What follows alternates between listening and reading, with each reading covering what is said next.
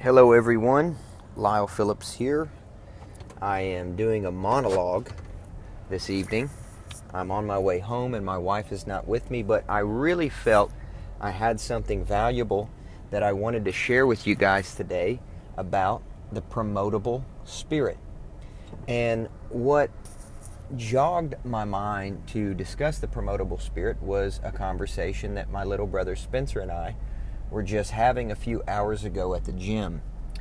So, we were talking about just the timing of promotion and how you're promoted and who gets promoted when and the difficulties of watching other people be promoted when you want to be. And I'm sure that all of us have experienced that to some degree or another. You're a part of a company where a promotion is desired, a pay raise is desired. I mean, we all want that, right? Or maybe you're a part of a ministry and you would like to be promoted. You'd like to be empowered. You'd like to operate in more authority in that ministry um, or in that environment. And so we were we were having that discussion. We were talking about what makes someone promotable. What is it that causes someone to have a promotable spirit, somebody who um, gets access, perhaps quicker than others, to position positions of authority uh, or more responsibility, or perhaps um, you know a title or something like that. So, Spence and I we were talking about that, and you know I feel that two characteristics emerged from our conversation. One is what keeps people from promotion, a characteristic that really keeps promotion at an arm's distance from people, and then another characteristic that really helps people become promoted and promoted quickly. So, I want to talk to you guys about those two characteristics really quickly, and I'll start with the negative characteristic, the characteristic that I believe keeps a lot of people back from promotion. That characteristic would be entitlement. All right? Entitlement. Entitlement is a lot like bad breath. You are one of the last people to notice that you have it. And I would say that entitlement is something that is very recognizable by people in leadership, especially if they have been leading for quite some time. Now, as a pastor, obviously, I'm a senior pastor. I lead an organization, I lead a church. It's called Legacy Nashville. And one of the things that is surprisingly becoming more and more easier to spot is this air of entitlement. And how I would how I would define entitlement is is basically an attitude. It may not necessarily be talked about.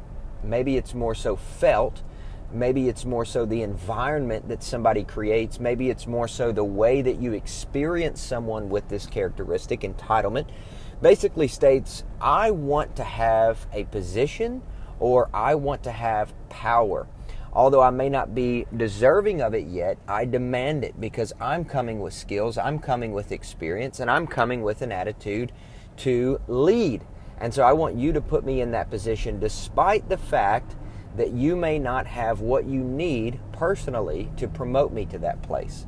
I'm going to say this, guys trust is the hinge that all empowerment depends upon. All authority in the Spirit hinges upon trust in the Spirit with God. And a lot of times when people come in and they expect to be empowered or they communicate their desire to be empowered, they forget one thing, which is that we need to develop trust in the relationship. If I'm your pastor, if I'm your leader, and I don't know you, how can I trust you? Now, there are some people who come in quickly and I trust them faster than others. But if I don't know you, if I don't have history with you, if I don't have relationship with you, if there are no wins relationally under our belt together, then how can we operate in a high degree of trust? Because leaders promote leaders that they trust. Trust is a huge deal in any environment. And if you come in with an entitled spirit, I can guarantee you that trust will not be established.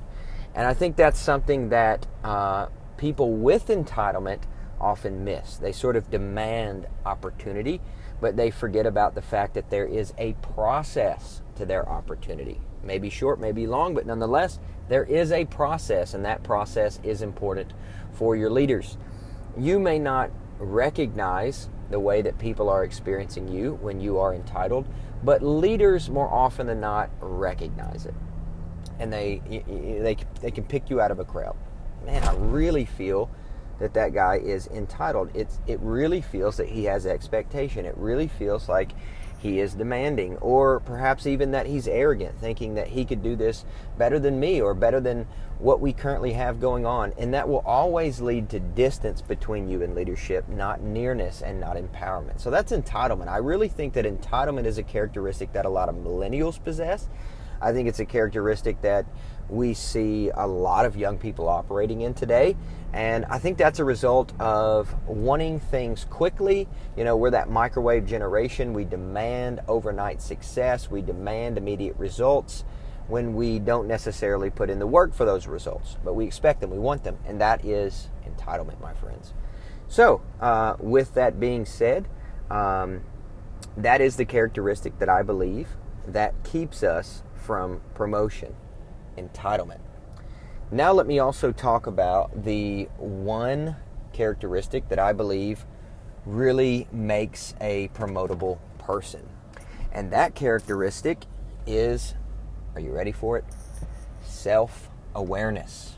Self awareness is something that some people have more naturally than others, but self awareness is a gift that we can cultivate. It is a tool that we can grow in. It is a life skill that will be required if we are ever going to, to lead on a large level, large scale, with lots of responsibility and, excuse me, many people reporting to us, whether in business or in ministry, in life or whatever. We have to become self aware. We have to know how people are experiencing us. We have to understand our role in the organization. When I played basketball, I was a point guard, played basketball for a number of years, played high school, played for Nike and traveled some. A lot of you guys know my story. And uh, on my high school team, I was I was a scoring point guard. You know, I had the highest uh, points per game as anybody on my team. And uh, so my coach would let me take a lot of shots that other people didn't get to take. In the fourth quarter, if the game was close, he'd call a play, put the ball in my hands, and green light me to shoot it. Now, the person, inevitably, every high school sports team has this person on it that, you know, averages four points a game, five points a game, six points a game, whatever. They want the ball in the fourth quarter. They want to shoot it. They feel like they should have it. They deserve it. They should be the one to score. They should be the one to handle it. Um, and yet they're not good scorers. They're not good shooters. They they don't have the ability to put the ball in the basket when the game is on the line, and yet they want it and they demand it and they expect it. Maybe a little bit of entitlement there, but they're also not self-aware. They cannot see clearly the fact that there is a role that they fit into on the team. They are looking at another person's role and they are demanding or expecting or they are angry because they don't have that role, and so as a result, they try and take it aggressively in all of their uh, abilities. And I don't know if it's Matthew chapter 14, but I do know that Jesus speaks about a banquet. He gives a parable and he talks about a banquet. And his instructions to the people he was preaching to that day was do not take a seat that is too high for you, lest the host of the banquet come in and move you down, and then you be ashamed or embarrassed. What was Jesus talking about there? He was talking about an instruction he was saying, hey, listen, be self aware enough to know your place at the table. Be self aware enough to know your role on the team. Be self aware enough that when you come into an environment where influence is evident, anointing is evident, walk in a gift of the discerning of spirits and perceive who has authority, who has anointing, and sit in the right place.